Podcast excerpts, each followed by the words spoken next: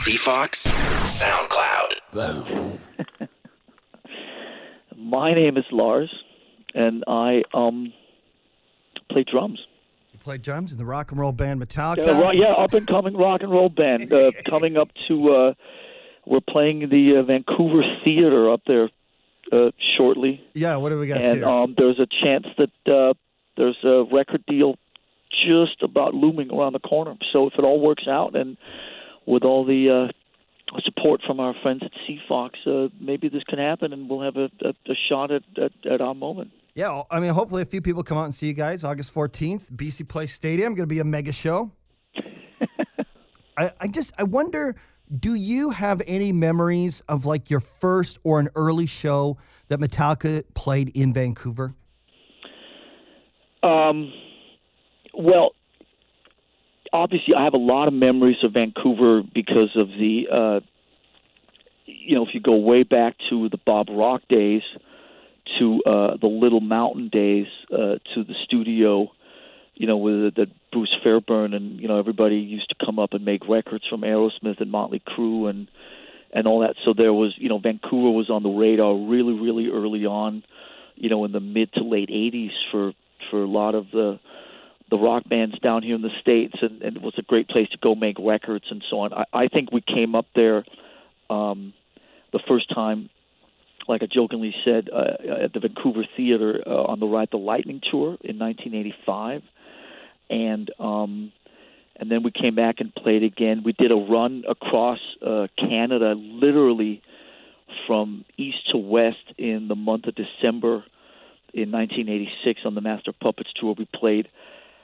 I mean, every place from you know the Chicoutimis to the Rimouskis to the, uh, you know, uh, crazy, you know, places like that. Uh, all across, obviously, you know, Toronto, Ottawa, Montreal, Quebec, uh, and then Edmonton and Winnipeg. I remember we had a day off in Winnipeg, and we were. um it was like you know minus thirty or something. It said on one of those outdoor temperatures on like a bank building or whatever it was. Um, and then we ended up. I think the last show on that run was in Vancouver, and then obviously, you know, we spent some time there recording uh, stuff for the Black album and and had some good times.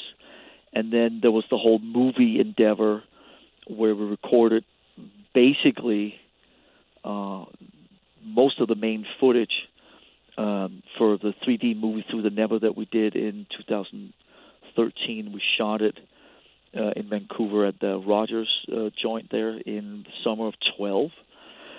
So I would like to say that Metallica and Vancouver have enjoyed quite a an extensive relationship over the years, and has always been. Uh, actually, I have to tell you, which I don't know if I've ever told anybody up there, but I actually came up there one time literally just on vacation. I came up and hung out in Vancouver for a couple, three, four days um, back in, I don't know when that was. That was probably in oh, oh, two or three maybe, and like hung out and literally just, you know, like went to restaurants and you know hung out in Vancouver. It's, it's always been a great place, and we've had a lot of good times, a lot of fun, crazy memories, and and it, it's always uh, I think has treated Metallica well, and and and it's it's certainly one of our uh, places where I think we, we we feel a sense of sort of homecoming or whatever. So to come back and um, and play at uh, at BC um, is going to be awesome in in August. I guess when you guys are in California, uh, getting all that sunshine, sometimes you need a little bit of the gray rain just to kind of knock the, knock the edges off those metal songs. well, yeah. Hey, listen, I whenever we've been up there in the summer, I've always I remember um, there's some place down on on the water where you can rent like you can rent like power boats or speed boats or whatever, and you can sort of take them up the inlets. And I've done that a couple times. Uh, there may have even been a time or two where uh, the sun was uh, peeking through the gray. So um, it, it, it, you know, we've we've always had a good time up there. Okay, I'm gonna go through some of those Black Album lyrics now a little bit uh, deeper and see if I can I can I pull out a few Vancouver threads. A few Vancouver threads in the Black Album lyrics. Uh, go ahead. Yeah, see, see if they're in there. See if they're in there. Uh, Okay, you guys are going to be coming uh, uh, back to Vancouver, and as, and as we've just talked about, uh, you know, Vancouver's a place that you guys have visited uh, throughout your career. I mean, from the '80s, '90s, 2000s, and, and here we are in 2017. Uh, the latest record that you guys put out, um, it to me, it, it sounds like I don't. I don't know if a word amalgamation is the right word, but I want to say like I feel like this Hardwired to Self Destruct is the album where I'm starting to see pieces of Metallica's career, you know, from maybe Kill 'Em All, all even into the 90s and then into your 2000 stuff, maybe finally all put together on one record. You know what? Uh, in the last six months, as I've crisscrossed this wonderful planet and done lots of shows and interviews and appearances, and and you know, I've heard so many analogies and assessments of this record. Uh, thankfully, pretty much all of them have been super positive and, and very complimentary. I, I've heard everything, you know, Metallica is back to this or back to that or doing this again or and and I think that the best thing that I could do is kind of just nod my head and agree with all that. I when we sit down and make a record, our primary goal is to come up with the best collection of songs possible in that moment. Uh, and sometimes when we've made records that have been uh, like a battle cry or blueprint or or a, destination point, you know, that's been more obvious or more focused than at other times. On this record, there wasn't really a specific kind of thing that we were going after. We we just wanted to, like I said, make sort of the best, you know, turn the best songs into the best record possible.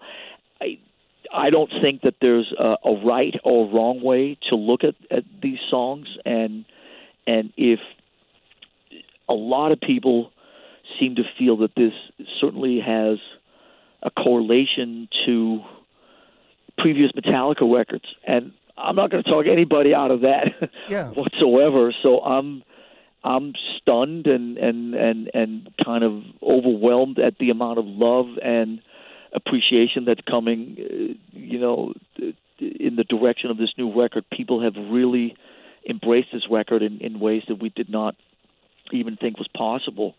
And uh, so I'm happy with that, and and uh, all the rest of it's gravy. If if if like I said, if, if people think that it's this or that or whatever, I'm not going to talk anybody out of it. It it um it it, it it seems to just connect with people in ways that um are very special and and I'm like I said very appreciative of that so it's it's a, it's a good time to be in Metallica right yeah now. like I would think that's got to feel good for you guys in the band um you know to keep creating and to to still you know make a record that that connects I mean, I, I feel like even if you're just to cut away a lot of the history of the band, and this record just kind of came out on its own, um, people should be able to grab into it like a modern record, right? Without necessarily being like, oh, it Yeah, sounds, I- you know, like, you know, oh, it sounds like the '80s. And it's like it, it does, but I feel like it's filtered through a, a modern aesthetic. Yeah, I mean this day and age when releasing records is such a crapshoot Yeah, and you have no idea what's really going to happen. I mean, it really is the wild west out there, um, and and the remnants of, of one's functioning music business and, and all this stuff. I mean, who knows what the hell is going to happen when you put a record out? So I'm just happy that people seem to, like I said, really care about this record, embrace it uh, on a worldwide basis this record has just really connected with people um, in, in in so many different countries and where we've been from you know in the last couple of months from Latin America to Asia to you know I don't know China, Mexico, Singapore, wherever I mean all these crazy crazy wonderful places we've been. So it it's um certainly in this day and age where putting records out is uh like I said uh, always uh, like a you know you never really know what's going to happen and and you never quite know what to expect you know 20 years ago 30 years ago there was much more of a it it, it just would fall into a, a sort of an an expected it would fall into like an expected path or whatever you here's the record. Now this is going to happen and that's going to happen, and it would sort of be by the books. You know, nowadays, who knows what's up, down, and sideways. So the fact that that you can put out a record that people care about and that um, that seems to connect and sell and, like you say, uh, sound somewhat uh, relevant or contemporary or whatever uh, people say about it is a pretty awesome thing. Uh, I, Lars, we, we've definitely hit our, our time that they told me in the email we'd have, but Oh, uh, okay. I was hoping I could I just get Sure. one, one more comment from you Of if you don't have yeah, to run to the next thing. Please. Uh, you guys have been playing shows. You've played Infinity shows. You're going to play again August 14th at BC Place. You know, I don't know what you're, what's going on in your personal life, but I would imagine you don't need to do it for the money at this point. What is firing up Lars on August 14th? What moment in the show is firing up Lars? Um,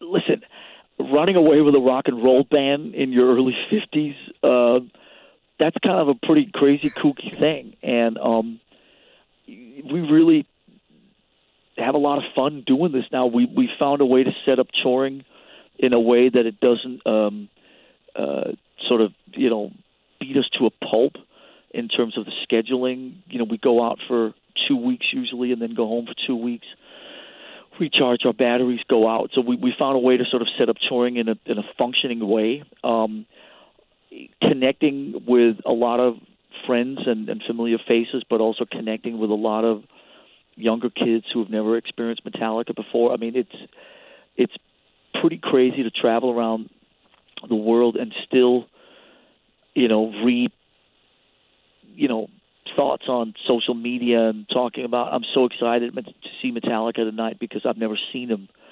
You know, I'm 14 years old. It's my first Metallica experience. I mean, that's just golden. I remember being And, that uh, kid. I remember being that kid. Like No, but it, I it's mean, an amazing it's, time. It, it's really cool. So it's uh, you know to be able to uh, to go out there and still connect with the boys in the band and connect with an audience. That's um, that's a feeling and an experience that's never gonna dissipate. Uh, there may be a time where physically it's not going to be possible in the way that it thankfully still is. Um, but hey, listen, uh, this is what we know and this is what we love, and um, we're going to keep doing it till at least for the foreseeable future. Right now, we're physically healthy and and somewhat mentally still barely sane enough to um, to sort of do it. So it's it's a, it's a lot of fun, and and obviously we all take our responsibilities at home and raising our kids and looking after our families and you know dealing with our whole sort of domestic situations very seriously. But running away with a rock and roll band, I'll take that. It's still awesome. and, uh, so it's uh, it's uh, it's uh, so far so good. Do you ever sit uh, sit around sometimes and be like, hey, I wonder what uh, you know if my tennis career had taken off, how that would have been? Yeah, I uh, those are uh, those are short those are short thoughts. Uh, they they often come up in interviews, but um, yeah, that that tennis career. Yeah, no, I, I think it, it all worked out fine. Thanks for asking. uh, okay, uh, what is what is one song that uh, when you guys play it live on the 14th from the new record that I should really pay attention to? What's the one that gets you fired up to play live? Um, wow. Um, I don't know. We're we've played. Uh, I think we're seven into the new record now. Um, they all connect. I mean, uh, Hardwired connects in, incredibly live. Uh, Moth into Flame. You know the ones that have been on the radio. Uh, uh, what's it called? Atlas. Yeah, Atlas Rise. I- Yeah. I still I just know by the numbers on the CD. oh yeah, that's, Uh, that's like most of us. Atlas, Atlas Rise, Rise, Hardwired, uh, Moth into the Flame. Yeah. yeah, yeah. Moth connects well. Uh, we've been going a little deeper in the last couple of months. We've been playing um, Confusion. We've been playing Ha- Halo, um, which is track six. Uh, we've been playing that a bunch. That's really connecting. That's a little bit of a longer song.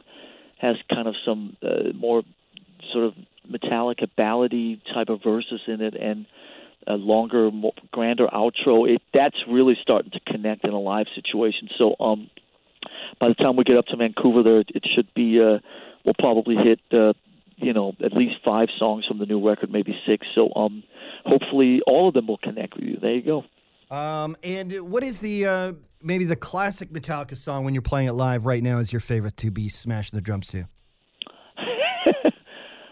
Um, I know it changes a lot. Like uh, whenever I talk to bands that have been around for a while, they got a few hits. It seems to be a thing that like um, I would say morphs over time. Like what your favorite is now is not your favorite last month. yeah, it. Uh, I don't know. Um, sad but true is uh, is always fun. There's a lot of variation. I play. I never play sad but true the same way twice, and there's a lot of of fun. Um, fun areas in that where you can get a little wilder and a little more sideways and like you say smash those drums so um sad but true is, is always uh, one of the highlights for me in a live situation All right, August 14th, I'm going to be like looking on the Jumbotron for your smile during Sad but True.